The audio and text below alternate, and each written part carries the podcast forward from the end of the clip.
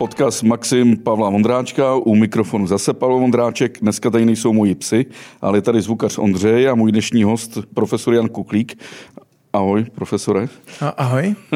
Ehm, Honza Kuklík byl děkanem právnické fakulty ještě nedávno a je samozřejmě právník a odborník na dějiny práva.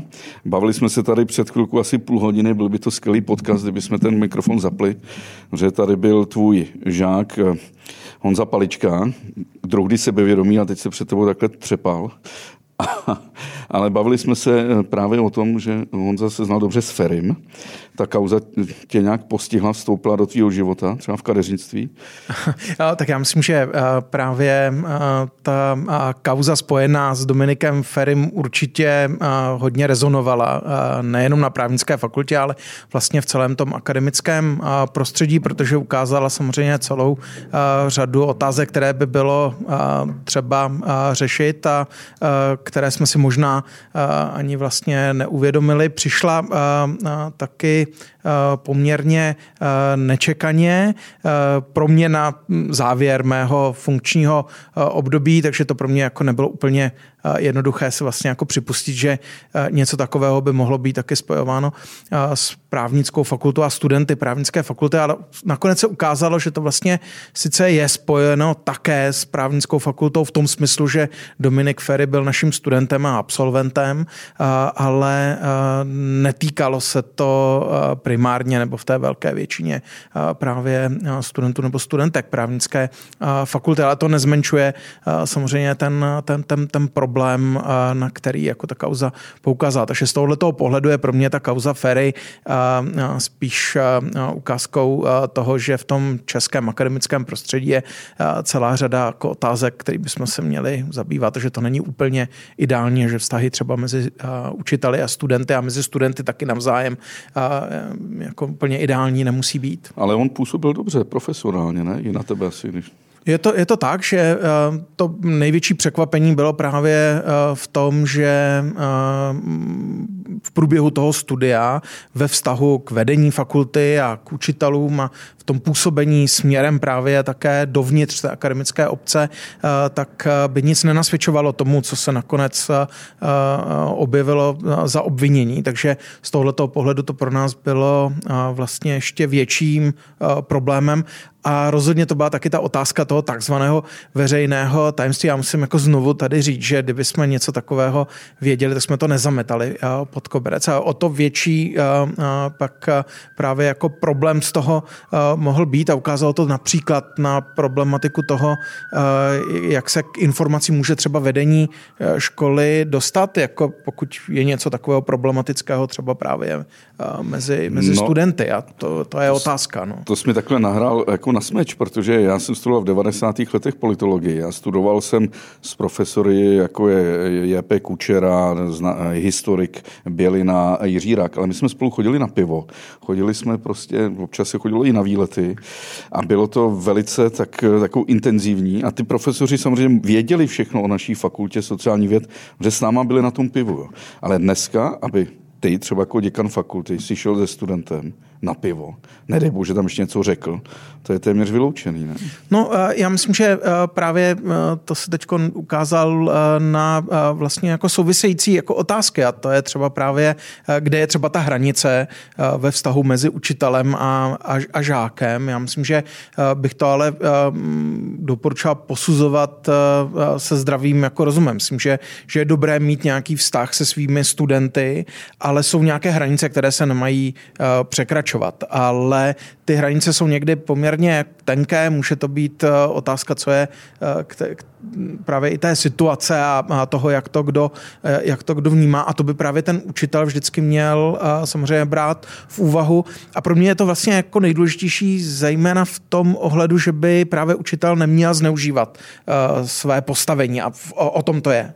Já myslím, že to budu ironizovat, pro mě to tehdy hranice byla mezi čtvrtým a pátým pivem. Jo? Potom pátém pivu jsem si cholek hovado na zkoušce jsem si to pak pěkně vyžral. No ale to si myslím, že jako ta situace se přece jenom jako uh, posunula jako v tom smyslu, že dneska uh, řada těch učitelů by právě s těmi svými studenty na to pivo vlastně nešla, protože s ohledem právě na to, uh, jak by to mohlo být vykládáno a co je s tím eventuálně možno jako spojovat, tak to si myslím, že je právě na tom vidět, že nějaký posun v té situaci jako nastal. Jestli je vždycky jako k dobrému, to už je jiná věc. A ty jsi historik práva a zaměřuješ se hodně na ten anglosaský svět, ale tam přece aspoň to je možná laická představa moje, ale to, co jsem četl, vždycky profesoři a žáci trávili dostatek času spolu, ať už v těch společných jídelnách, nebo, nebo i v tom soukromém prostoru. Je to, je to tak, já myslím, že eh, ten eh, anglosaský akademický svět je víc založen na tom osobním kontaktu mezi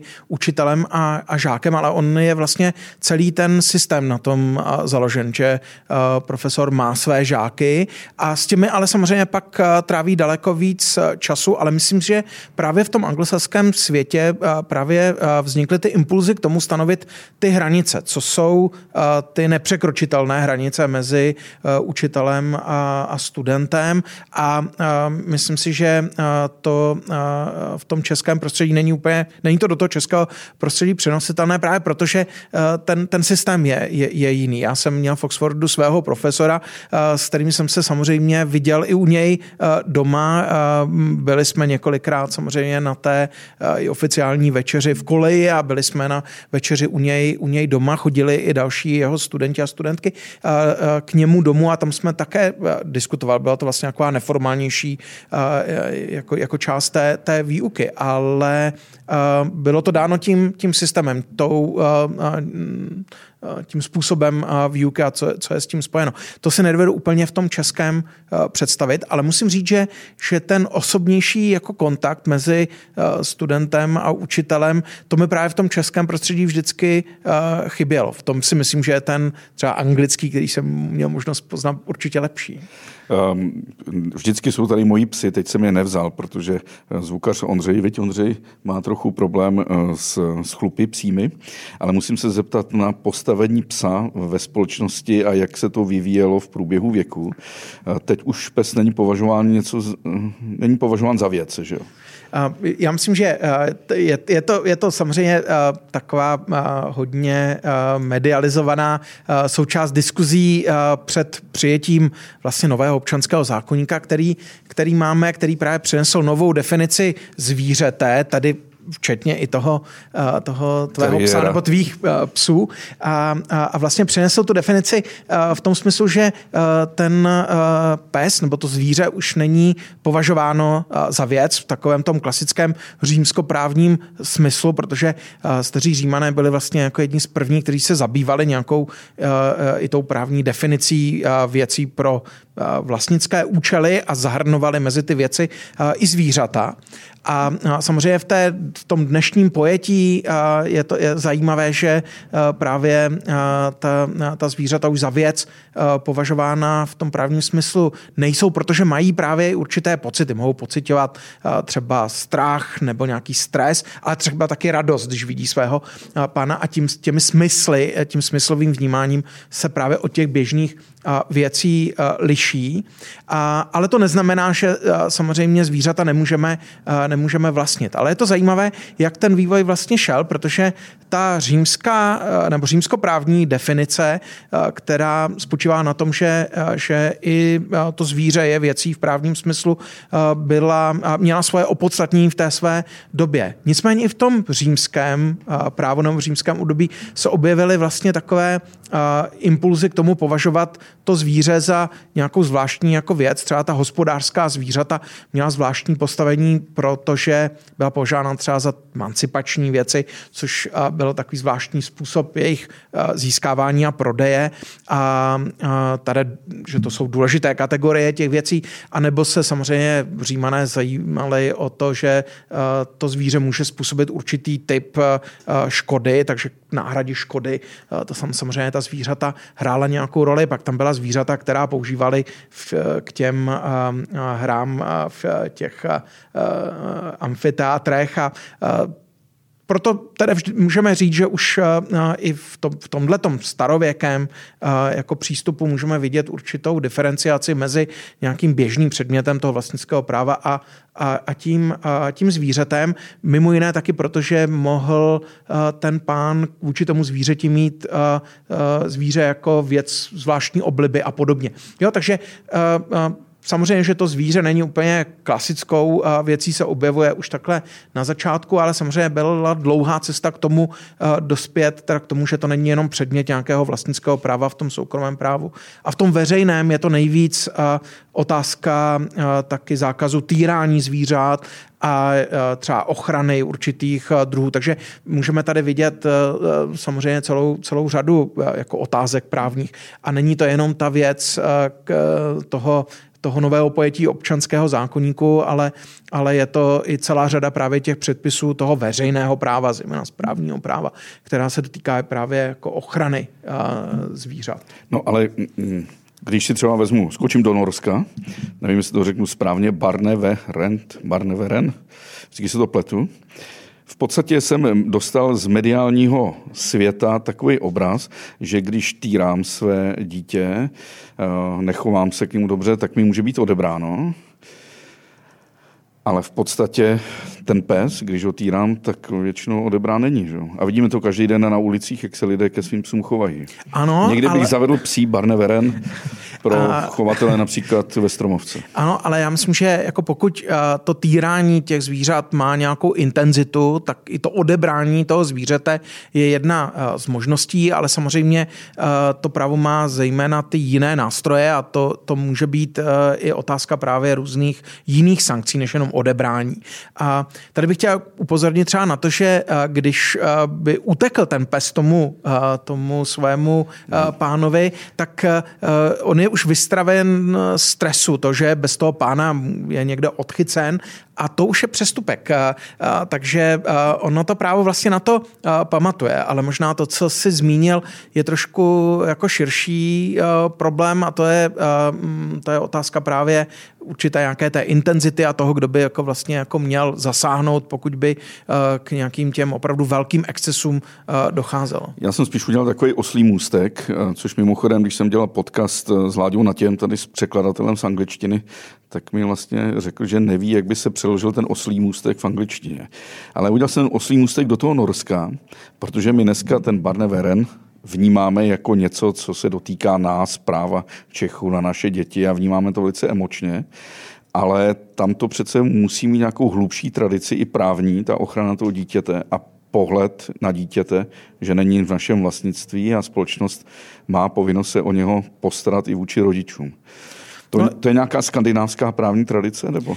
Já myslím, že to je určitě odlišný přístup té společnosti k těmhle těm otázkám. Já myslím, že u nás v České republice, v českých zemí tradičně jsme vlastně možná na tuto otázku trochu citlivější, ale nejdřív bych chtěl říct, že ten oslý můstek od teda jako samozřejmě toho právního postavení zvířete a odnímání eventuálně jako týraného zvířete není podle mě úplně uh, jako dobrým uh, oslým můstkem, ale, ale budíš. Jsem novinář. Uh, já, já bych právě uh, tady, tady viděl, že to je samozřejmě jako ta otázka postavení těch dětí a, a jejich, a jejich uh, postavení v rodině a vztah rodičů a dětí, tak v tom středoevropském kontextu je určitě jiný právě než, uh, než na severu Evropy, než v západní Evropě, ale taky třeba než uh, ve východní Evropě a vůbec už pak mimo, uh, mimo Evropu. Evropu je dán hodně samozřejmě eh, kulturně historicky, je, eh, ta, to, to právní řešení eh, většinou samozřejmě tady v této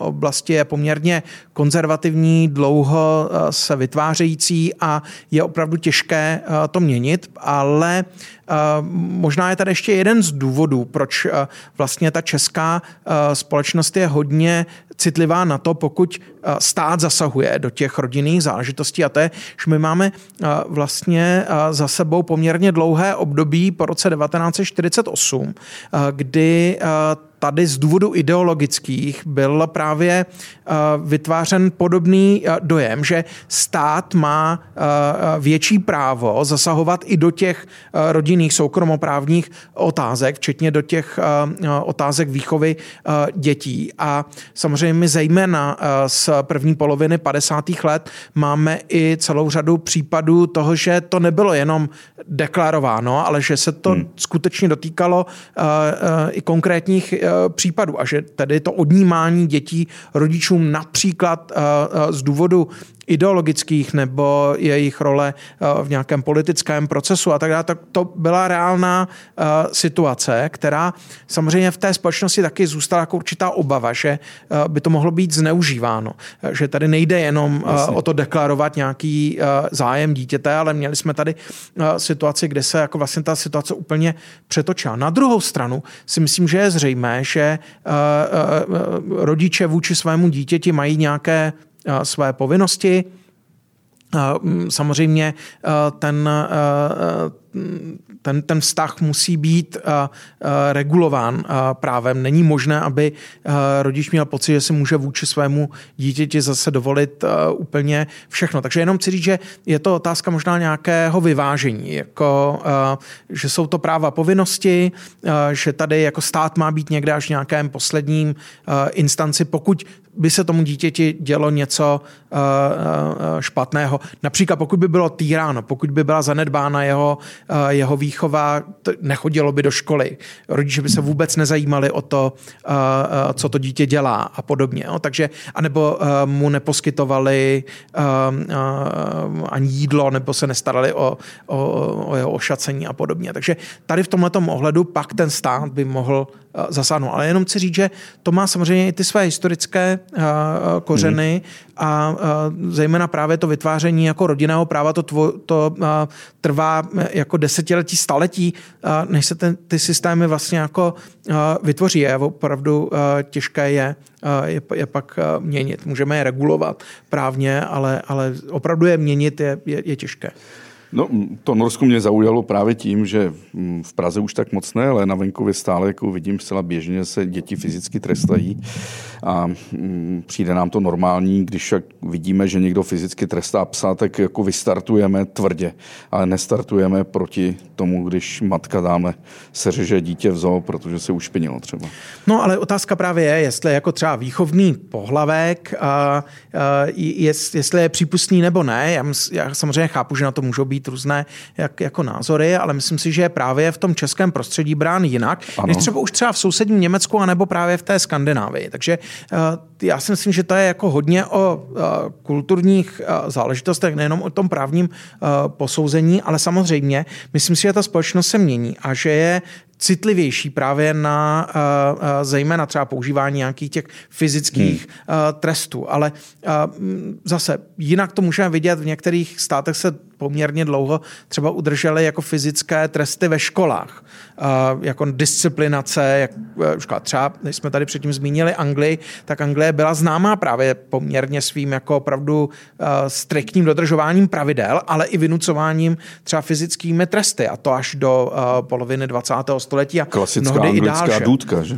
Tak, no, takže zase jako je to hodně spojeno i, i s tím prostředím, má to, má to různé kořeny a je to dost těžko uh, právě, no spíš nedá se to úplně jak, jako uh, srovnávat, i když dneska v tom globalizovanějším světě, nebo zejména v rámci té Evropy, už právě ta srovnávání jako jsou běžnější a my nemáme taky to omezení, které jako po tom roce 89, když padly jako ty, ty hranice, tak si myslím, že se hodně mění právě i společnost a i třeba to nazírání na, na otázky rodiny. Když už jsme u srovnávání, neznám větší rozdíl v, v, než mezi třeba Anglií a střední Evropou a Skandinávií v, v tom právu volného průchodu krajinou bývalé země Rakouska, Uherska, částečně Německo, Švýcarsko, Pobaltí a Skandinávie, tam můžeš chodit, kudy chceš, jak chceš, pokud na pastvě nejsou ani zrovna dobytek, anebo je třeba předsklizní. Ale tohle v Anglii není možný. Ten Jedermannsrecht, který můžu si chodit lesem a krajinou, kudy chci a jak chci. Tohle v Anglii jsem nikdy nezažil a když jsem stoupil na pozemek, tak přijel farmář a se zlou jsem se potázal. A v Americe už to vůbec není možné. No, eh, to je, to je samozřejmě eh, eh, docela zajímavá otázka právě jako toho, kde jsou pak nějaké hranice toho soukromého vlastnictví a jakými formami bylo možné ho omezit. Ale myslím, že třeba právě to, jakými máme vztah k tomu volně chodit krajinou, je dáno i tím, jak to bylo třeba s využíváním lesů tradičně a, a to volné chození po lesích, které tvořily velkou část právě té, té, té krajiny, je, je, je, s tím, je s tím spojeno. Zatímco třeba v té Anglii bychom tady viděli jasné rozhraničení jednotlivých panství a, a i třeba právě to soukromé užívání lesa, ale lesy, které by patřily koruně, nějaký, nějaký, nějakou možnost vstupu tam, tam mají, ale je omezenější. A, zejména je to právě ta otázka pak těch pozemků, které začaly být parcelovány a ohraničovány a, vlastně to původní právo anglická, to je, to je docela zajímavé, jako určitý paradox, vlastně počítalo s tím, že tady budou Eh, nebo jsou prostranství, která jsou obecně přístupná a že tady byla práva eh, vlastně cest přes celou řadu těch, těch pozemků. Ale pokud nebyla využívána, tak se vlastně na ně častokrát zapomnělo a byly velmi omezovány někdy právě zejména v tom 15. 16. století, že z toho pak byly jako velké sociální konflikty ale eh, pokud se prokáže existence jako toho práva té, té veřejnosti, tak třeba ten průchod je třeba zajistit. To zase jsou takové mm. jako zajímavosti jako z toho anglického prostředí, protože na to existuje i zvláštní společnost, která se tím zabývá, která pokud najde ty údaje o tom, že někde je právě ta veřejná cesta a průchod přes nějaký pozemek, tak ho tvrdě vyžaduje na tom původním vlastníku, ale musí využít jenom tedy samozřejmě ty existující práva. Velmi často často je ten problém, že se to vlastně eh, nedá aplikovat eh, na nějaké nové průchody a je to, je to poměrně jako omezené. Takže to určitě je třeba jako, jako rozdíl, jak se pohybovat eh, v krajině a to je, to je věc, která zase má hodně často nějaké ty historické kořeny. Je to samozřejmě pak reflektováno i v té současné úpravě a máš pravdu, že v tom středoevropském pojetí je to hodně otevřené, ale hodně to souviselo právě zejména eh, s tou, s tou otázkou toho volného přístupu eh, do lesa, sbírání plodin v lese a tak dále. To, je, to jsou právě takové ty eh, aspekty, které, které máme. To bylo umožňováno. Tak, tak. I no, ale... umožňovala sbírat tak, klestí tak. plody, nesměl si rybařit, pytlačit, ale... Tak to je právě, to je, to je dobré připomenutí, že to mělo svá omezení, jako zejména právě ochrana těch zvířat v lese a právo lovu je jedno z takových omezení, ale to mimo jiné v té, v té Británii jako byl také mm, jako podobně eh, vlastně eh, řešeno a ta, ta otázka toho omezení rybolovu, to vlastně máme do dneška eh, v těch předpisech, které se týkají myslivosti a nebo právě lovu ryb, tak to samozřejmě má nějaké historické jako kořeny. Ale to, že v české krajině nebo ve středoevropské můžu jít azimutem vlastně rovně přes lesy a pole, třeba na podzim, to v, pod, v Británii není. Snad s výjimkou Skotska. Tak, to, to, je, to je velmi, velmi omezeno, ale je to je to umožněno právě těmi, Jasně, eh, tím, tím veřejným průchodem, pokud byl prokázán a pokud taková cesta jako existuje. Eh, je pravda, že právo může měnit i tvářnost krajiny, protože eh, v Čechách byl zvyk, nebo bylo snad, já nevím, jestli to bylo právně ukotveno, že dědí nejstarší syn v, v sedlácké rodině, zatímco v Uhersku, tedy částečně dnešním Slovensku, eh, dědili všichni a rovným dílem. A proto třeba Slovensko je zemí záhumenku a malých rolí a polí, zatímco u nás se vždycky udržovaly ty větší výměry. Tak byl velký rozdíl mezi tím uherským a rakouským právním systémem? Určitě byl eh, rozdíl. Já myslím, že to není jenom otázka právě jako těch rovnických rodin. Já myslím, že jako nejdůležitější tady byla ta otázka těch velkých šlechtických eh, eh, panství, která byla udržována jako velké celky, a to i krajinné celky. A samozřejmě i ta otázka té, té primogenitury, toho, toho nejstaršího syna, který ideálně dědí a navíc je omezen v nějaké té dispozici, že vlastně má zachovat ten majetek Takzvaný pro ten fidejkomis. rod, fidejkomis a podobně, ta, nebo to svěřenství, jak se uh, říkalo také uh, v tom českém kvantu, tak to hrálo podle mě ještě větší roli. Jo. Tak hmm. uh, samozřejmě uh, u těch rolnických rodin tam vidíme jako, uh, um, samozřejmě má to, má to také svůj, svůj význam, ale podle mě uh, to pro, tu, pro ten ráz té české krajiny nebo krajiny těch českých zemí jsou to zejména právě ty velké, velká panství těch šlechtických, šlechtických rodin, a nebo tedy samozřejmě ta podoba těch takzvaných deskových statků, která jako mm-hmm. ty celky vlastně respektovala a uchovávala. A i když potom bylo přistoupeno k té pozemkové reformě, tak eh, ona vlastně, i když původně měla eh, za cíl jako víc parcelovat, tak vlastně jako eh, zase zachovala dost ty, ty, ty větší celky, protože ten zábor vlastně nebyl proveden, pozemková reforma nebyla provedena tak, jak byla původně, původně zamýšlena, takže to zase přispělo k tomu, že, že se tedy nesetkáme s nějakými úplně uh, malými parcelami. Uh, s výjimkou právě těch, které byly u, u velkých obcí uh, využívány jako stavební parcely. Tam vidíme parcelaci, uh, ale to je z nějakého jiného důvodu a ta většinou byla překryta právě hmm. tím stavebním uh, uh, vlastně rozmachem, který vidíme hodně pak třeba v druhé polovině 19. století a tomu napomohly uh, rakouské stavební předpisy, které mimo jiné platily celou první republiku. Takže to jsou takové věci, které právě spolu takhle Ještě tam k tomu, to je vlastně to pekařovo vyznání té české barokní krajině, když vlastně říká, tady máme šlechtice, který vysadí ty lipové ale ten sedlák by tam vysázel třešně nebo nějaké hospodářské. No je, je to samozřejmě jiný, eh, jiný způsob uh, přemýšlení o té krajině, když je tím celkem. Samozřejmě tam nějaké hospodářské úvahy byly, ale třeba tam, kde máme ty velké rybníky, tak v české krajině, tak to samozřejmě byly hospodářské důvody, ale oni zapadli do té, mm-hmm. do té krajiny krajiny, často jako právě už od toho středověku přes ten raný novověk se, se uh, neruše nebo jenom doplňovaly a, a je tady taková, takový kontinuální jako vývoj. To ale zase je způsobeno hodně tím, že to byly uh, ty panství, která takto byla spravována a tak to zůstala. A tady vidíme, jak to právo opravdu mění tu tvářnost krajiny. Jo, určitě, určitě. To, a třeba i k těm lesům.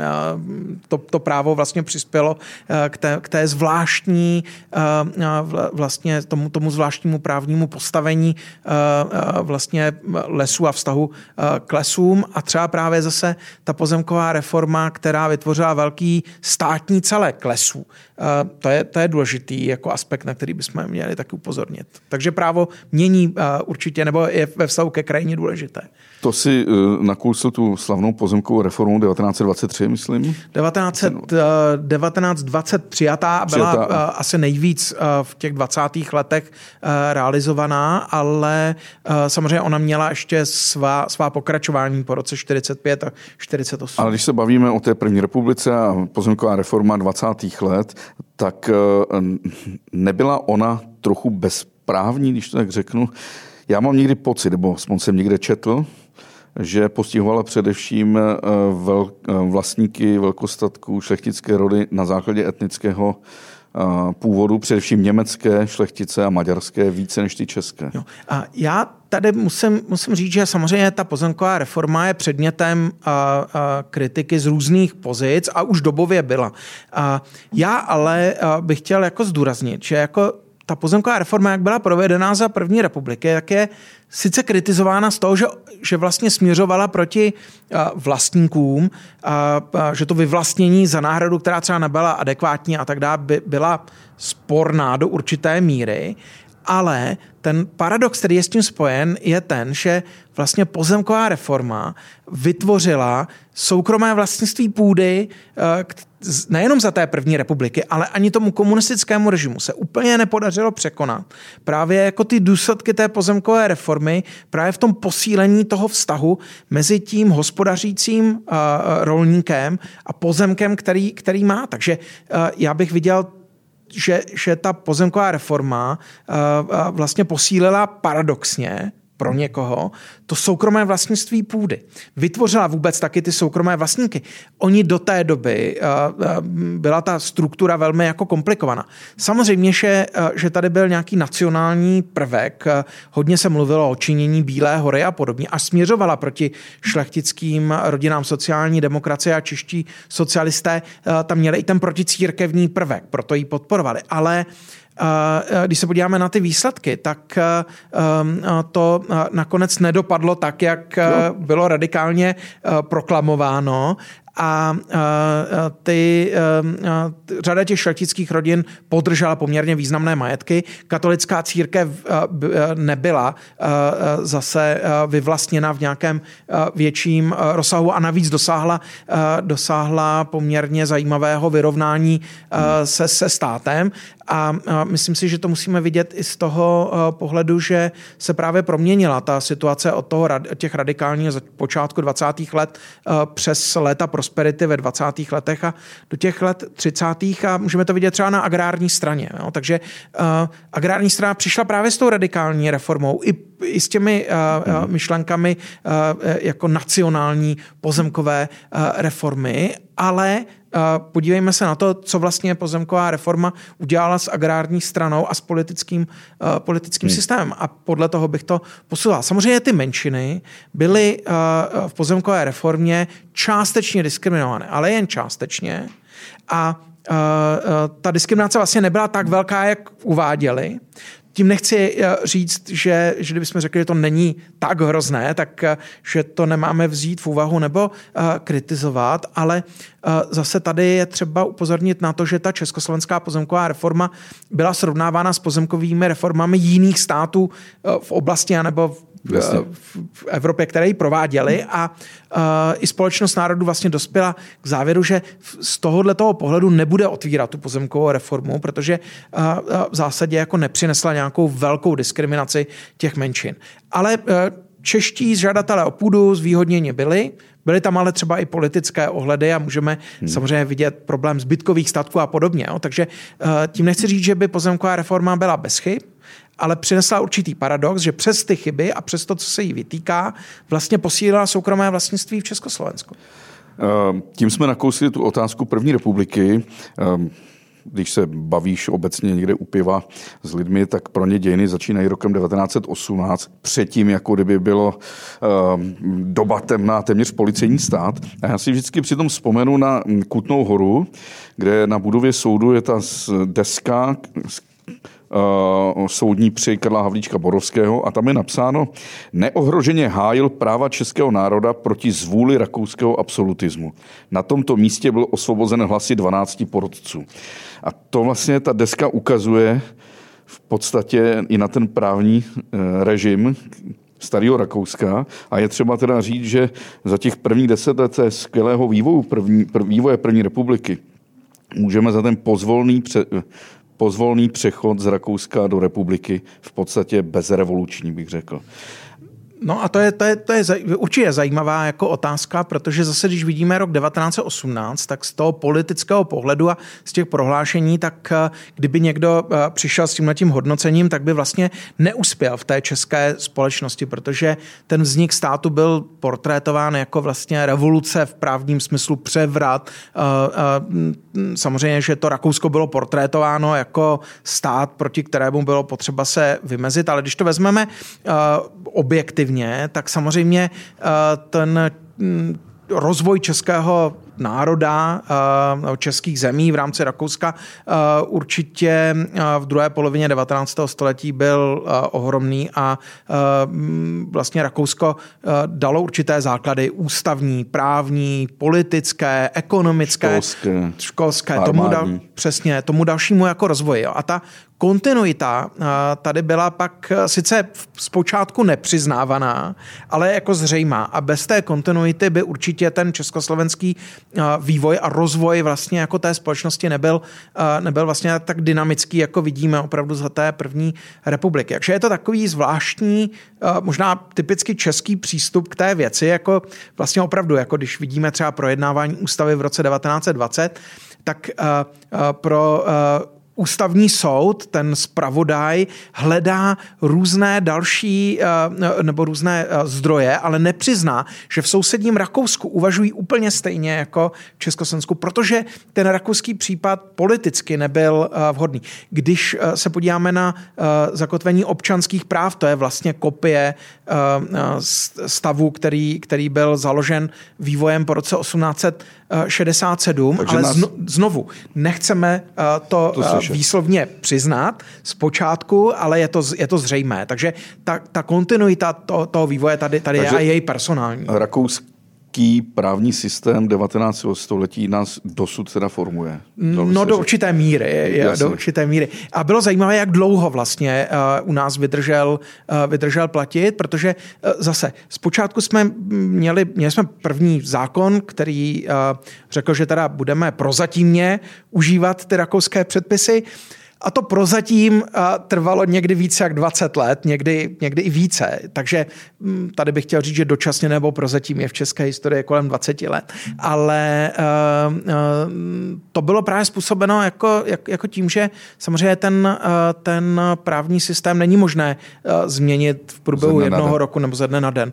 A, a ukázalo se, že celá řada právě těch prvků jako toho rakouského systému vyhovuje i tomu samostatnému Československu. občanský zákonník rakouský. Ten platil do roku 1950, eh, eh, malá část do roku 1965, takže zase obrovský význam. Eh, Všeobecný občanský zákonník byl základem toho občanského práva a mimo jiné ten nový občanský zákonník, o kterém jsme hovořili, tak se vlastně hlásí k takové tradici založené právě tím všeobecným občanským zákonníkem, protože tady měl být nový československý předpis, ale kvůli Mnichovu pak vlastně už nebyl, nebyl přijat. Ale třeba hledat kontinuitu kontinuitu v právních předpisech je věc, která, která má svůj význam i dnes.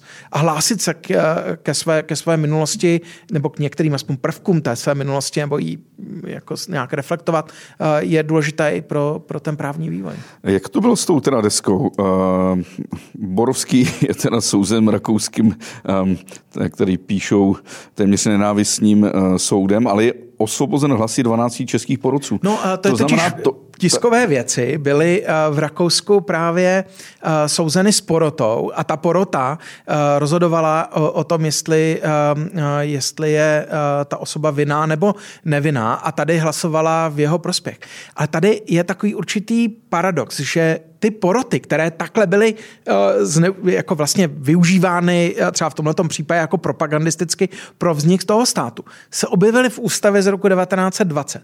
Uh, začaly exist, byly znovu vytvořeny nebo existovaly jako na začátku 20. let pro ty tiskové věci. Ale když potom vláda čelila určité kritice a měla své skandály, jako i první republika měla své skandály, třeba Lihovou aféru a Karla Práška, tak, tak najednou se vlastně té pětce a těm vládním stranám ty poroty nehodily. Takže začaly vytvářet argumenty, proč by měly být ty porotní soudy vlastně utlumeny a, nebo aspoň na čas, že by neměly existovat. Takže to je určitý paradox, že ten stát se na začátku hlásil k nějaké té tradici třeba využití těch porod pro osvobození, jako kdo bojoval jako za ten český no, no, no. jako národ. A když se to pak politicky nehodilo, tak se jako v roce 24 začalo argumentovat, že by ty poroty vlastně existovat neměly. Takže to je takový jako docela zajímavý jako případ hezky, hezky připomenuto. No? Má to spoustu souvislostí. Ještě chci říct, eh, máme srpen, je vedro, spousta z nás eh, jedeme třeba na dovolenou, jedeme na Jižní Moravu, eh, je tam malá vesnice, která se jmenuje Popice, poblíž Znoj, u Znojma a tam se narodil Karl Postl, který emigroval pak v 20. letech 19. století do Ameriky. Stal se známým jako Charles Selsfield, psal první kovbojky, první indiánky, dávno dřív před Karlem Majem. A je tam hezké muzeum. A když to muzeum chodíš, tak máš pocit, že to je jak nějaká bytost jak Zimmerman Všude byl první v té Americe, první právo, prostě indiánů a tak dále a tak dále. A ten Karl Postl napsal knihu, která se jmenuje Rakousko, jaké je, vyšel 19, 18, 1826 v Americe. A vždycky jsem četl, že to zžíravá kritika rakouského režimu a tak dále a tak dále. Pak jsem si to přečet. A on tam vlastně říká, ano, ten český sedlák nemá takové ty občanská práva. Ale co se týče práva, tak si vždycky dovolá. A ten režim vždycky stojí na jeho straně proti vlastně vrchnosti, proti šlechtě a tak dále. A když už není zbytí, tak se do, dovolá až k tomu nejvyššímu, až císaři, který většinou rozhodne v jeho prospěch. Uh, ty jsi historik práva. Jak to vlastně bylo třeba v, v té první půlce 19. století? No, já myslím, že teda ta první půlka 19. století, jak na tomto Rakousko bylo jako hůř, tohle je takový jako idealizovaný jako ano, obraz, ano. ale to tak většinou bývá. Když se na to zpětně Podíváme. lidé dívají, tak, tak mají k historii většinou právě spíš ten idealizovanější jako vztah, ale a, a, já myslím, že ten ten skutečný jako přelom pro to Rakousko přijde po roce 1848, trvá to. V Rakousko má určitý jako problém toho, že, že vlastně se snaží skloubit různé principy. Je to mnohonárodnostní stát, takže se snaží hledat právě jako vztahy mezi těmi jednotlivými národy a národnosti, národnostmi. Je to stát, který má samozřejmě i problém v tom, že i kdyby se definoval jako katolický stát, tak má jako velké enklávy protestantského obyvatelstva, židovského, židovského a podobně. Al, potom a je to pravoslavných. Tak, tak, no a samozřejmě expanzí jako potom na Balkán se ty eh, problémy násobí, ale eh, je to taky stát, eh, který po tom roce 1848 má samozřejmě tradici monarchie, ale má tam radikální politické názory a snaží se v té druhé polovině zejména 19. století dát dohromady ústavní systém a monarchii, právě ten mnohonárodnostní systém a podobně. Snaží se najít nějakou ideální podobu zprávy takového státu státu. Třeba eh, otázka vztahu s eh, státní zprávy a samozprávy, to je jako velké téma eh, rakouské, které stojí za za zaznamenání. No tak v té druhé polovině toho 19. století pro mě to Rakousko, anebo pak Rakousko-Uhersko po roce 1867 je zajímavé právě tím hledáním té, té cesty nějaké, nějakého toho kompromisu mezi těmi jednotlivými prvky, které to, což bylo pro něj možné do té doby, než se dostane do nějaké velké mezinárodní krize. A pro Rakousko, Uhersko byla vlastně tragédie první světová válka, která, která vytvořila vlastně jako prostředí, které to Rakousko-Uhersko vlastně jako nemohlo přežít. Chtěl bych jenom k tomu říct, že, že ale tím, že bylo, že, že skončilo Rakousko-Uhersko, tak to neznamenalo konec vlastně té inspirace. A to bych viděl jako nejzajímavější právě i pro ten československý stát. Přiznat si, že ta společná minulost přinesla i něco pozitivního a nestavět to jenom na těch argumentech no 300 let nějakého... Kde vznikl ten termín žalář národů, když víme objektivně, že to není pravda? Já myslím, že v té české politice té druhé polovině 19. století se samozřejmě přicházelo s argumenty, které, které byly přepjaté a zejména právě ty, ty národnostní konflikty, které se ale pak vyhrotily za té první světové války. Ale, ale z, z obou stran. Já myslím, že uh, tady zase jako třeba německá politika není bez viny a, a, a, a německé Rakousko jako stojí u samotného zrodu uh, jako vlastně toho procesu jako zániku Rakouska-Uherská. To nemůžou házet na Čechy. Nebo, ne, no. uh, takže, ale všimáš si, že tu německo-rakouskou politiku často tvoří české šlechtické rodiny. No a nebo, nebo, nebo se, no a nebo se reflektují vyvojují právě ty nacionální konflikty z českých zemí. Um, a uh, ono třeba uh, samozřejmě vznik uh, národně socialistických jako stran, jako na konci 19. století a, v první polovině 20. století. To, to je z těch národnostních konfliktů právě v rámci Rakouska, Uherska a, a, a to je dobré taky jako připomenout. Takže ono z toho nakonec vzniklo, jsou tady jako ty pozitivní prvky, ale, ale jako máme tady jako samozřejmě i věci, které je dobré taky jako připomenout, které nakonec vedly jako k tragédii druhé světové války a, a bylo by dobré mm, jako se z té no historie někdy poučit. No. Je to neuvěřitelné klubko, které když člověk rozmotává, tak narazí na až bizarní případy. Vys eh, český Sokol, který vzniká jako reakce na německý v podstatě eh, Tunfiran Jan, který byl velice i trochu nacionální. A ten český Sokol zakládá Němec, Tyrš, rodák ze severních Čech a samozřejmě, no povrať mi druhý, no Tyrš a Figner. A Figner byl taky Němec jak Poleno, ale oba dva se stali jako v podstatě uh, etnickými Čechy. No ono to, to například teda to, k jaké té národnosti se kdo jako hlásí a, a ta otázka určení té národnosti, to je taky velké téma jako druhé poloviny pak 19. století a i, i, potom, uh, i potom 20. století, ale uh, tady jako vidíme samozřejmě jako třeba právě role spolků, jako byl Sokol, tak, tak samozřejmě je, je důležitá pro nějaké to uvědomění se jako národa a vůbec tu tvorbu moderního jako národa. A určitě pak můžeme vidět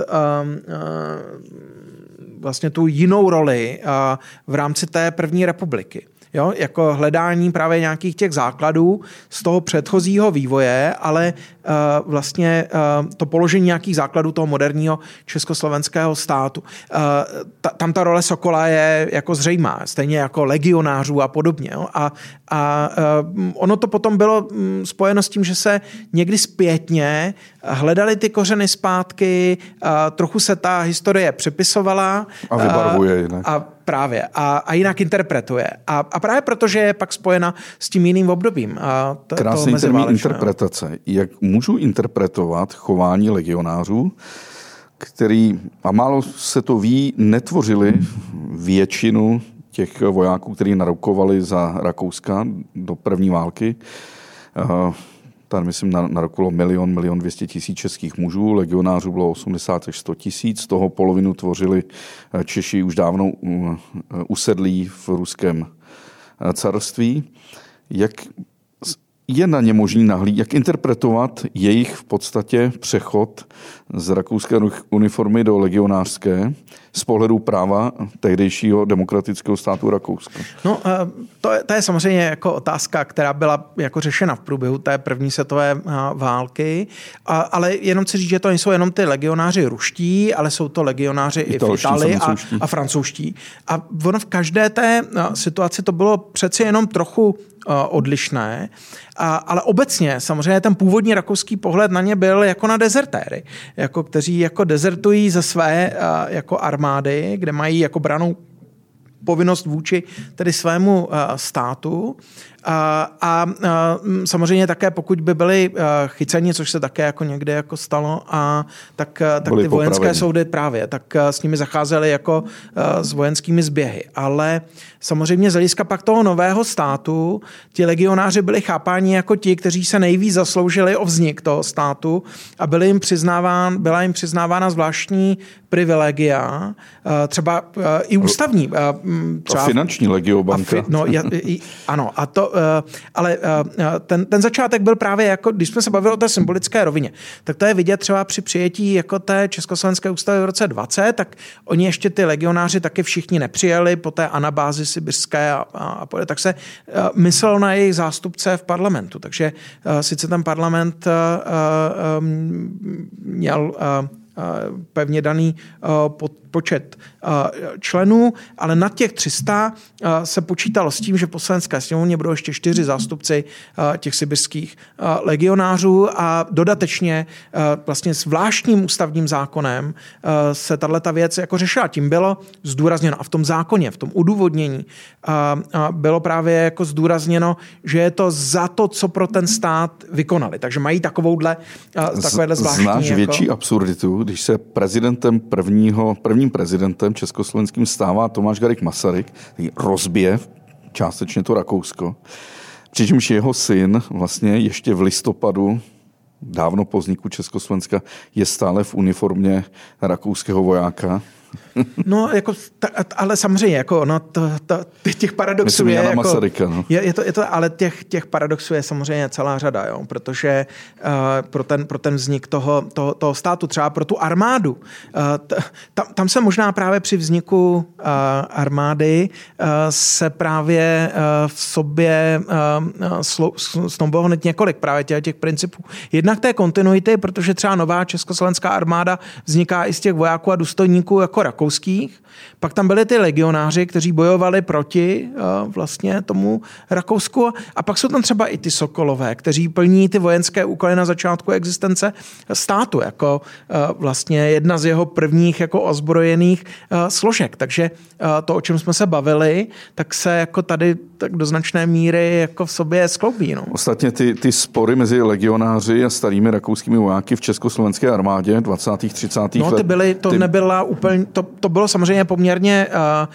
poměrně vážné. A bylo to velice tvrdý až vyostřený a dokonce na některých manévrech na Sedlčansku, kdy se, kdy se bývalí důstojníci rakouské armády měli imitovat nepřátele, a českoslovenští legionáři měli tedy před zastoupením eh, velmocí a Masarykem zautočit, tak oni to v té v imitaci toho boje vyhráli ty rakouští.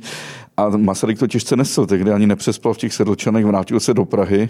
No, ale... Protože, protože oni byli skvěle vycvičení samozřejmě. Že ty... No, je, je, to tak, že samozřejmě nakonec se... Uh, on, ono ještě je to vlastně t, složitější um, u té nové armády, protože uh, vlastně ty socialistické strany si dokonce prosadili uh, miliční systém. A mimo jiné Masaryk sám byl dlouho uh, zastáncem uh, právě změny té, té tradiční armády, protože on kritizoval právě jako tu, ten rakouský militarismus a tu rakouskou armádu a bylo pro něj právě těžké jako přijmout, že by základ té nové československé armády měl být právě uh, z, těch, rakouských důstojníků a vojáků. Ale, Musím uh, říct rakouských českých, český, českého původu. Český. No ale jako, uh, že jo, samozřejmě i německy mluvící Jasně. a, a pro, problém na Slovensku jako maďarských důstojníků že jo, a tak dále. Ale ale právě ta situace, kdy byla potřeba ta armáda, tak jako převážila. Protože to francouzské velení, které vlastně dalo dohromady jako ten základ pro československou armádu, přišlo s tím, že žádné milice, regulární armáda, vlastně se vrátit i, i k těm tradicím jako vojenským, rakouským jako základ, protože jinak ten stát nepřežije, musí se bránit hned na začátku své existence a, a ukázalo se to jako, jak, jak, jak, jako vlastně znovu jako záležitost, která, která byla ve prospěch toho státu. Jo? Čili zase otázka, na, na, nakolik jako bylo možné změnit vlastně jako tu, eh, to, co bylo vytvořeno eh, v tom, A pak je v tom ještě, vývoji. Pak je tady ještě otázka roku 1918, kdy většina legionářů jsou stále na Sibiři. A je třeba říct, že to byli právě rakouští důstojníci českého původu, jako třeba generál Podhajský, kterýmu se podařilo vyvést své vojáky z toho obrovského tragického konce listopadu 1918 i se zbraněmi na území Nové republiky. A právě tito vojáci byli základem té armády, která vlastně no. porazila Polsko a která porazila Maďarskou republiku rad a vlastně zachránili to Československo. Určitě, to je to, co jsem měl na mysli. Jakože vlastně na začátku té existence eh, to nebylo jenom o diplomatických jednáních, ale bylo potřeba eh, ten stát i bránit. Dalo by si, že bez starých rakouských vojáků by nebylo Československo. Já myslím, že ale bez těch legionářů taky, taky ne. Taky ne. Bez těch legionářů taky ne. Takový, jako, také jedna otázka, ty argumenty, které používala československá politika ve 20. letech, to znamená, že rozbili uh, Rakousko, to znamená právní a demokratický systém, uh, potom používali i němečtí politici, akorát v obráceném gardu.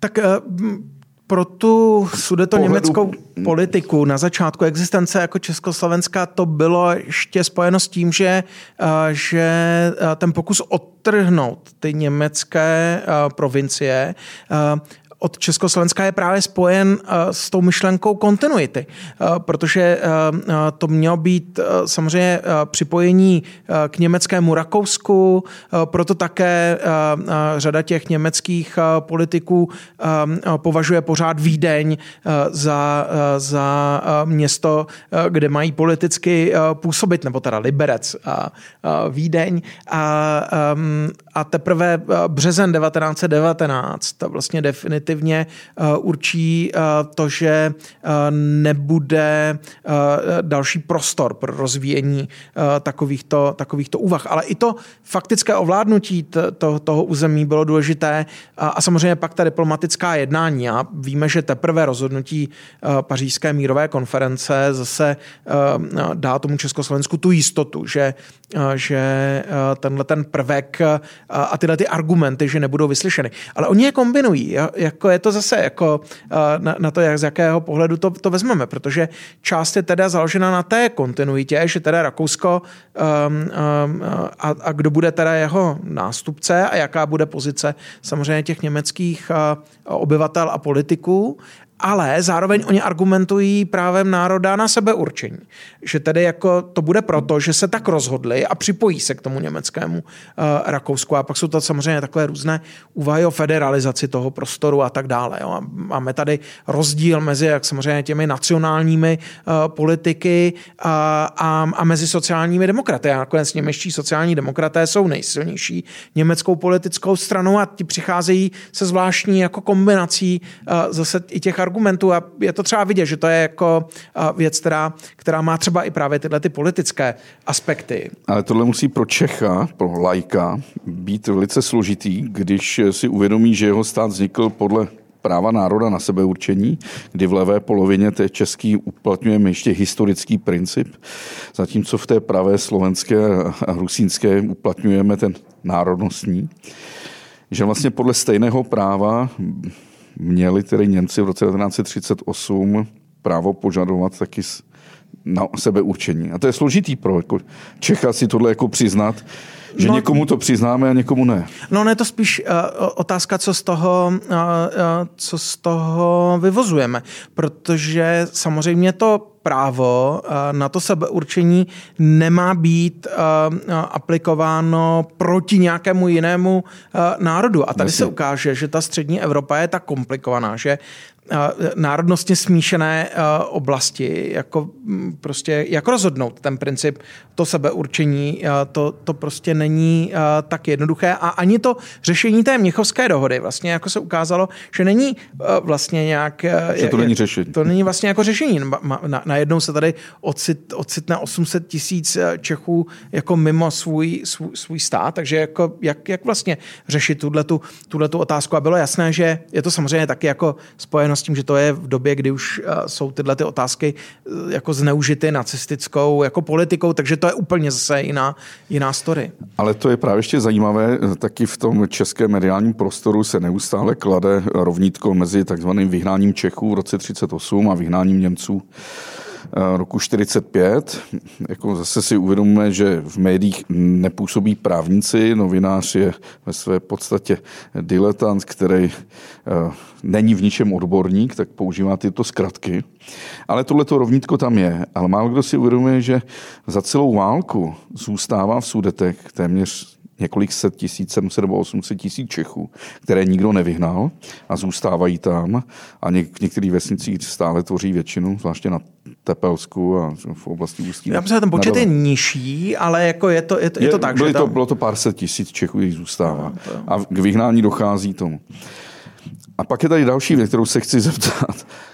Všímáš si ten narrativ. Vy byli vyhnáni Češi ze Sudet, ale vůbec nikdo neřeší, že byli vyhnáni i Češi ze Slovenska.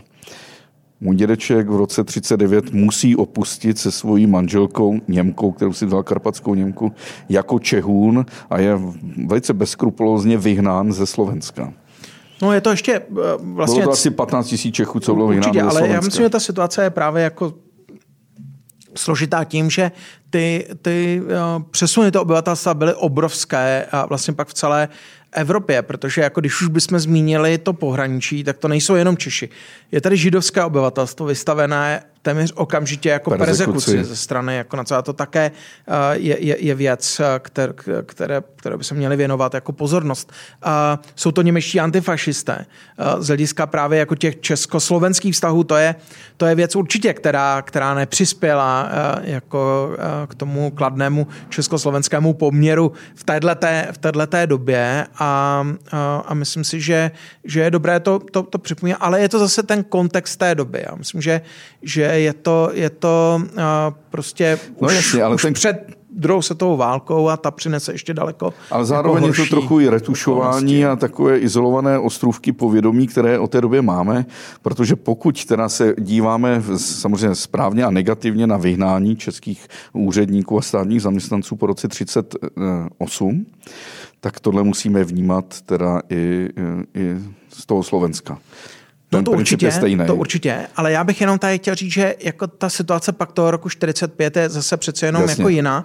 Já, já mm, vím, že je to otázka, která je právě složitá tím, že když na ní aplikujeme jako dnešní standardy a, a, a vnímáme jako tu situaci zejména s ohledem na nějaké postavení nějakého jednotlivce, tak je to věc, kterou tady říct, jako snad by nikdo nechtěl nikdy opakovat ale v tom kontextu té druhé světové války a toho konce druhé světové války, to zejména pro ten československý stát byla ta otázka, jako jestli bude vůbec obnoven a jako v jakých hranicích hmm. bude obnoven.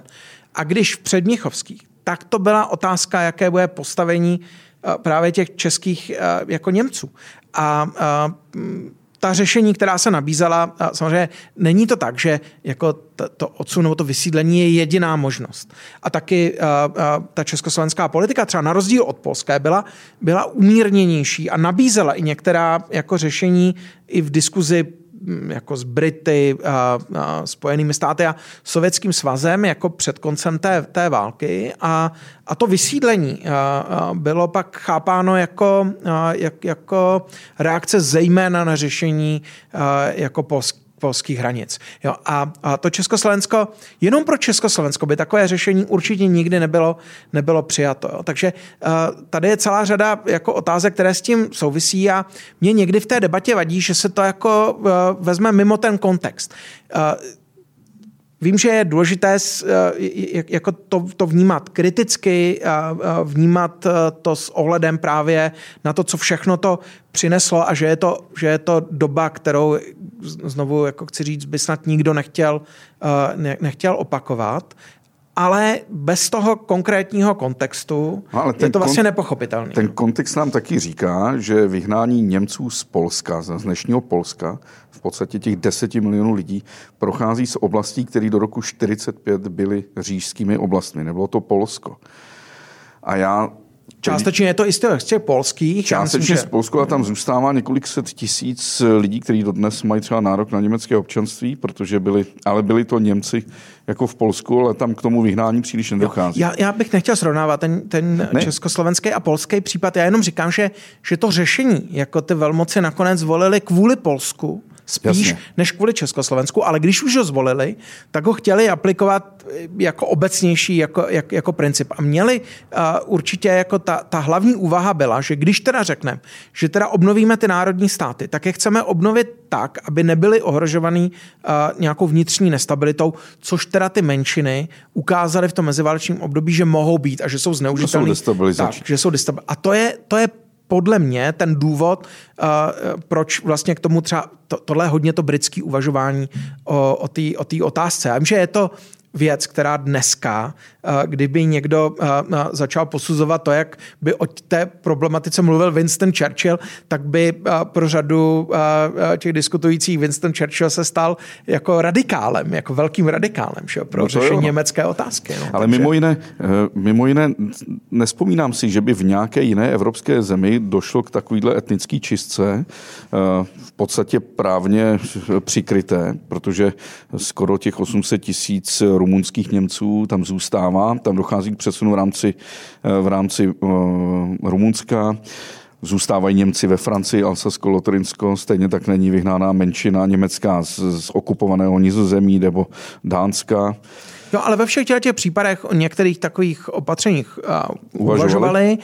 Pravda je, že, že ten problém je při těch srovnáních v těch počtech a i jako uh, v jednotlivých těch případech se to liší jako právě tím uh, historickým kontextem. To Jasně. je samozřejmě jako zřejmé, proto je to jako mm, v rámci toho Československa tak citlivá záležitost tak dlouho. Mm. Jo? Ale jenom si říct, že, že zase jako je nepochopitelná bez toho historického kontextu od Mnichova do konce té války a samozřejmě má i nějaké jako širší historické jako tak o, o, to víc by se kladl důraz vlastně nejen na dějiny práva, ale na dějiny jako obecně. Že? Neustále slyším, že není to potřeba. Ostatně kolega kolega Palička říkal, že spousta jeho spolužáků nechápali, proč se mají učit dějiny práva a vůbec dějiny, když chtějí být advokáty.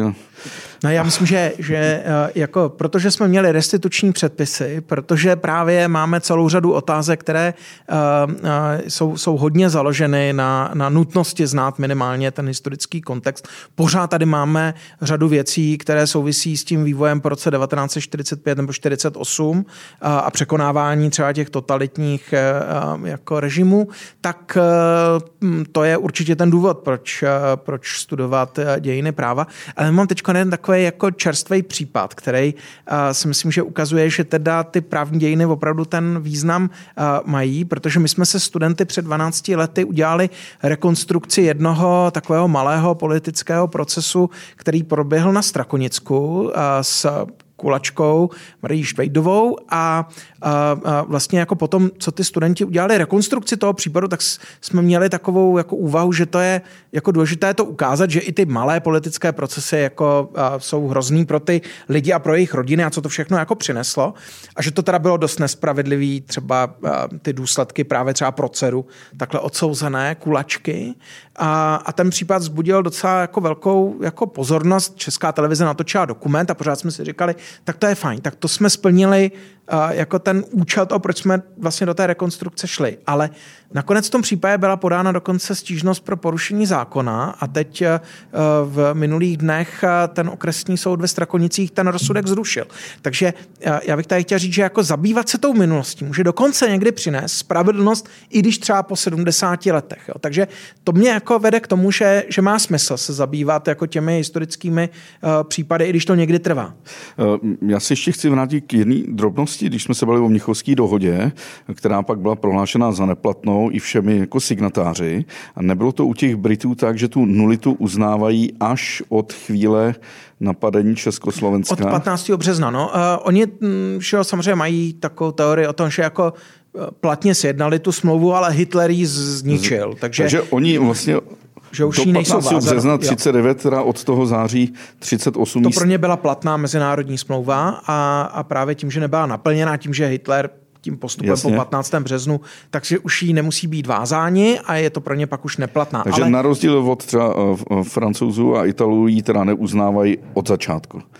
Její nulitu. Eh, Itálie a Francie eh, nakonec souhlasila s tím československým eh, Jasně. pohledem, že teda jako to, to nebyla platně vzniklá mezinárodní smlouva, protože mm, jako cizímu, jako třetímu státu vlastně odněla část státního území, ta, tak to, to, Ty to Britové by... mají jiný pohled. Ale ty Britové jako vlastně asi nechtěli nikdy připustit, že by vláda uh, jako jeho veličenstva mohla, mohla uzavřít uh, neplatnou smlouvu a, a v zásadě jako čekali na to, ne, než teda jako ten Hitler prokáže, že to nechce Jasně. dodržet. No, ale to, to je samozřejmě souvisí i s tou Chamberlainovou politikou. Pro něj dokonce, uh, to je možná taková jako hezká symbolická jako věc, že my máme pocit, že ta Mnichovská dohoda, že to, že to je prostě jako to, co je spojeno s tím jednáním v Mnichově v roce 38, ale když ten Chamberlain přijel zpátky do Londýna, tak on na tom letišti, letišti nemával Mnichovskou dohodou. A ten ten mír pro naše časy, jak prohlašoval,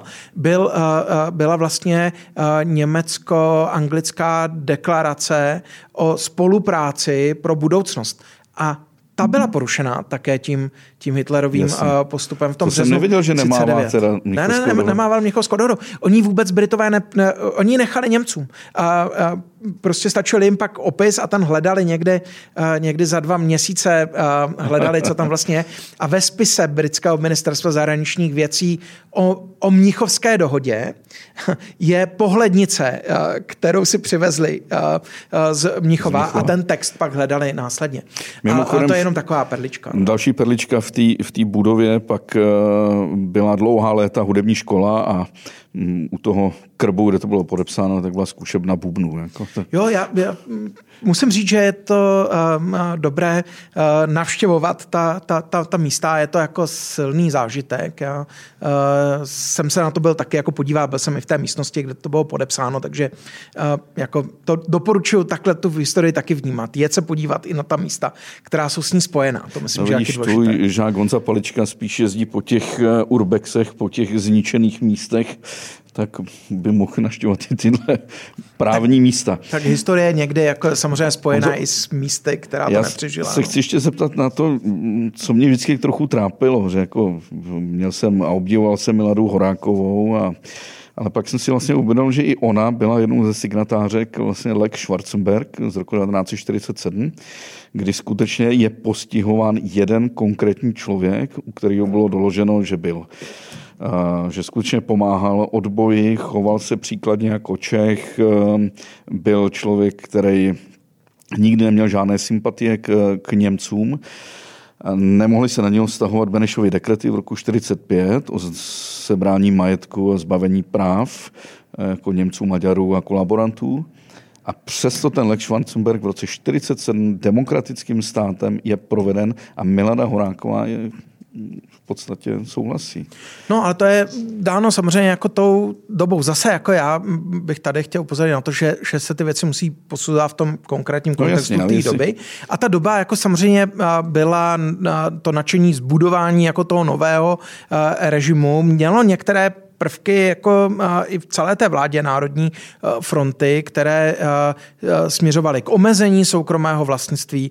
Jedním z nejpopulárnějších jako opatření bylo znárodnění. To mělo obrovskou společenskou podporu a byla to politika celé té Národní fronty. Tady je třeba říct, že ty národní socialisté některé z těch prvků i té nové Gotwaldovy vlády jako podpořili a v některých už ale uh, s ní nesouhlasili, ale zrovna právě ty majetkové otázky, tady se všechny uh, ty strany Národní fronty na tom jako shodly a proto uh, to řešení Lex Schwarzenberg, které bylo vlastně přijato, ale jako speciální řešení pro revizi pozemkové reformy. A to je třeba říct. Musíme se podívat na to, jako kdy je navrhován ten zákon a jaké ty verze jako taky, taky měl. A uh, on vlastně měl vyřešit sice případ jednotlivce, ale právě proto, že to byl tak speciální jako majetek, proto měl ten zvláštní zákon, jinak by na něj dopadla ta uh, ustanovení o té pozemkové reformě a těch zákonů, které byly uh, tím parlamentem stejně, stejně přijaty.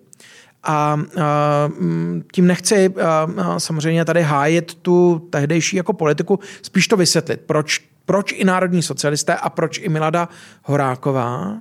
Protože to byla vlastně jako dohodnutá politika už té košické vlády a pokračovala i potom v roce 1946. Ale možná je to chyba těch nekomunistických politiků, že se nezačali ostřeji vymezovat i vůči některým jiným těm politickým otázkám, než jenom ta, ta otázka, že kdy tedy dojde k nějakému tomu odlivu té, té no, radikalizace té společnosti. Ty jsi určitě viděl ten film Norimberský proces s Marlene Dietrich a Spencem Tracym. To není o tom prvním velkém procesu, ale o tom procesu s tím ministrem spravedlnosti. A Spencer Tracy jako americký soudce mu říká, ve chvíli, kdy jste věděl, že odsuzujete prvního nevinného, tak jste musel dohlédnout mm, svých činů do budoucnosti. A tyhle politici přece museli vědět, že když dělají něco takového, tak to musí skončit 48. a 50. lety. No, ale ta, ta reflexe přišla až po tom únoru 48 a ne u všech. No jasně, ne protože... Všech. To, je, to je pravda. Já, já, já s tím souhlasím. Eh, těch politiků, kteří ale na to upozorňovali, už uh, jako dostatečně jako dopředu moc nebylo. To je taky jako dobré říct. Pak bych tady viděl jako problém právě to, jestli jako by to byla nějaká reálná politická síla, která mohla Jasně proti tomu působit. A další věc je, že, že třeba to ale skutečně jako vidět z hlediska jako zase to, to, toho myšlenkového jako kontextu, k čemu došlo za té války a po té válce. Jo? A, a že tady jako došlo k tomu oslabení jako některých těch základních hodnot a my se dneska divíme, jak je to možné. Tak je potřeba to vidět, jako že, že ta společnost se skutečně jako výrazně radikalizovala, výrazně změnila a měla jako a, pocit, že musí něco radikálně změnit že to není možné se navrátit do, do, to, do první Jasně. republiky.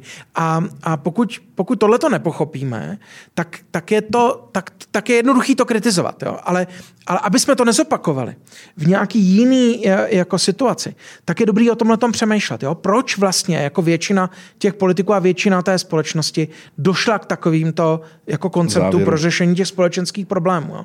A to bych, to bych na tom viděl, že je možná daleko důležitější, než se pozastavovat nad tím, že národní socialisti taky podpořili část té komunistické politiky. Jo, tohle si myslím, že... A i třeba jako ten únor 48, to, to je s rozvitými prapory budovat socialismus, jo? jako mm-hmm. velká část společnosti. To není tak, že to všichni věděli, kam to, kam to povede. Jo? To bych taky řekl. Už budeme muset končit, trochu jsem to přetáhl, ale stejně se ještě rychle, dvě rychlé otázky. Ehm, já jsem teď četl o německých zákonech na ochranu přírody, které vytvořili nacisti ve 30. letech a které údajně teda byly inspirací pro americký zákon na ochranu přírody. Uh, to je pro mě fascinující, že v tom bezprávním státě, který samozřejmě nějaké právo tam, tam bylo, asi silné, ale v podstatě nelidském a bezprávním, v těch 30. letech, kdy už jsou norimberské zákony, vzniká něco takhle eh, revolučního, jako je ochrana přírody, z který dodnes eh, čerpá spousta zákonů no, i v Evropě. Zase já myslím, že to je docela jako důležitá otázka, že Samozřejmě ty právní předpisy těch autoritativních nebo totalitních eh, režimů jsou samozřejmě různého, různého druhu. Jo? A eh, může se stát, že část jako vlastně té úpravy byla eh, použitá nebo dokonce inspirující. Určitě je to třeba i otázka uh, pro stavby nějakých velkých uh, uh, celků. Jako dálnice. Dálnic. A ta, samozřejmě hm, pak vidíme, jakou formou se, se, se staví, to je jiná, jiná věc, a nebo sociální zabezpečení. Otázky jako pracovního práva a sociálního zabezpečení do té války. To jsou, to jsou impulzy, které jako samozřejmě to nacistické právo dalo vlastně jako celé, celé Evropě, ale samozřejmě tady pak máme to období té války, která devalvuje jako mm, drtivou většinu toho, co se jako v tom Německu odehrálo eh, jako v těch 30. 30. letech. No. Takže eh, dobrý příklad toho eh, je, je potom i jako Československo. Řada těch předpisů, které byly přijaty v komunistickém Československu, pak mohla fungovat i po roce 1989. Jsou to nějaké ty uvozovkách technické předpisy nebo, nebo odvětvové předpisy v některých jako, jako věcech. Takže je to, je to samozřejmě jako ta otázka, jako co všechno pak, když tak jako měnit při změně toho režimu a jak se na to právo vlastně jako dívat zpětně. Jedna z posledních otázek. Já bydlím na letní a každý den venčím kolem ruské ambasády a dívám se na tu nádhernou budovu, kterou vlastnil do roku 45 židovský podnikatel Karl Popper, který potom Beneš svým nařízením věnoval věnoval uh, sovětskému státu, ale to je přece něco absurdního. On se pak objevil, snad ani netušil Beneš, že on to přežil, ale je, ten spor stále trvá. No, to, to je pravda. Já bych tady ale jako zase jako, jako řekl, že i když to je zvláštním dekretem prezidenta republiky, to věnování těch nemovitostí, je to vládní rozhodnutí, protože to, to samozřejmě o tom nerozhodl prezident republiky, ale rozhodla o tom vláda. Beneš to podepsal. Samozřejmě je to, ta otázka je, je samozřejmě spojená s tím, že už v tom předpise se ale předpokládala určitá náhrada právě tomu původnímu vlastníkovi, takže jak ten problém, nedošlo? no právě, tak ten problém je jako... To je miliardový majetek. je to tak, já, já vím, že ten spor uh, běží, a uh, já bych se k tomu jako vlastně nechtěl meritorně jako vyjádřit, jenom chci na to upozornit, že to je teda jako rozhodnutí vlastně vlády, uh, řešeno pro jako uh, vlastně uh, sídlo diplomatické uh, mise, ale podobně to bylo řešeno i vůči některým jiným uh, diplomatickým misím v Praze. Takže jako já vím, že teď je to hodně senzitivní jako otázka uh, díky té, té, té situaci, ale v tom roce 1945 tak to vnímáno nebylo. Ale že to může být nespravedlivé vůči tomu uh, konkrétnímu vlastníkovi, o tom není sporu. Poslední otázka. Mm, já nejsem vůbec odborník na anglosaský právo a možná ani nechápu přesně ty rozdíly, to by jsem nechal někde na jindy, ale když jsem sledoval ten rozhodovou při mezi manželkou Johna Deppa a jím, uh, bylo by něco možného u nás, takhle to Já myslím, že takhle by to u nás jako samozřejmě neprobíhalo, a to je navíc ještě Amerika. Ta, ta s tím původním anglickým právem udělala ještě jako další věci, kterého, kterého úplně vlastně dneska vedou, vedou směrem, který který vlastně pro střední Evropu je, je zdrojem spíš nějakých senzačnějších informací. U nás by jako samozřejmě takhle ten, ten, ten spor ani probíhat nemohl. Odlišnosti toho soudního systému, odlišnosti ale těch právních předpisů jsou, jsou stále velké. I když dochází k nějakým zbližováním těch, těch právních systémů, tak, tak tady jako ty, ty, ty odlišnosti některé těch, těch prvků jako přetrvávají a budou přetrvávat dál. Honzo, děkuji. Povídali jsme si hodinu a čtvrt, bylo to skvělý a už určitě bych tě pozval ještě jednou, že tady mám asi dalších 40 otázek, například norimberské právo versus magdeburské právo a Koldínová práva. No, tak když to někoho bude zajímat, no, tak, eh, tak to ještě můžeme udělat a děkuji za pozvání, ale jenom uh, chci říct, že když uh, dostanu ten prostor, tak pak povídám dlouho, takže ne, to je to, to, je, to je jasný. No. Děkuji mnohokrát, ahoj. tak jo, tak děkuji za pozvání. Honzo, ty jsi právník, ale tvůj tatínek, eh, známý historik, eh, zvláště protektorátu první republiky, ke kterému já jsem docházel na doučování. Eh, ty si musel znát přece mm, Dušana Třeštíka, musel si znát další známý historiky. Proč jsi vlastně nestudoval historii? Šel jsi na právo? Já, já možná právě proto, že, že jsem to viděl doma a že jsem se jako uh, mohl uh, setkat uh, hned s několika uh, těmi významnými českými historiky, třeba na dovolených, a, a, a nebo jsme se samozřejmě hodně uh, viděli uh, s profesorem Kvačkem. A, jsi viděl uh, Roberta prof... Kvačka v negliže? Uh, nemůžu říct, že Roberta Kvačka jsem viděl v negliže, ale viděl jsem některé jiné, nebo s, s profesorem Maurem jsme jezdili jako rodině taky na, na, eh, na, na výlety a na, na, na dovolené. A já jsem vlastně eh, dospěl k závěru, že bych, eh, že by to bylo pro mě jako těžké být někdo, kdo je Jan Kuklík mladší a, a být vlastně jako mít, mít takové učitele. Tak jsem šel na právnickou fakultu, ale tam jsem hned od prvního ročníku zjistil, že existují právní dějiny a s, tak, tak myslím, že to, že to nakonec vlastně takovýmhle obloukem se vrátilo zpátky. Jaký pozdrav se zdravili studenti práva například na Karlově univerzitě ve 14. století? Jo, to, to, to nevím, ale to většinou byli třeba šlechtici, no, takže já, jako myslím si, že, že že, že určitě byli, byli, byli odlišní od ostatních studentů, to se, jako, to se nezměnilo a, a myslím, že, že taky se hodně nezměnilo to, že, že měli rádi jako dobré pražské restaurace. Tak se rozloučíme pozdravem hamburských lodníků. Ahoj. Ahoj.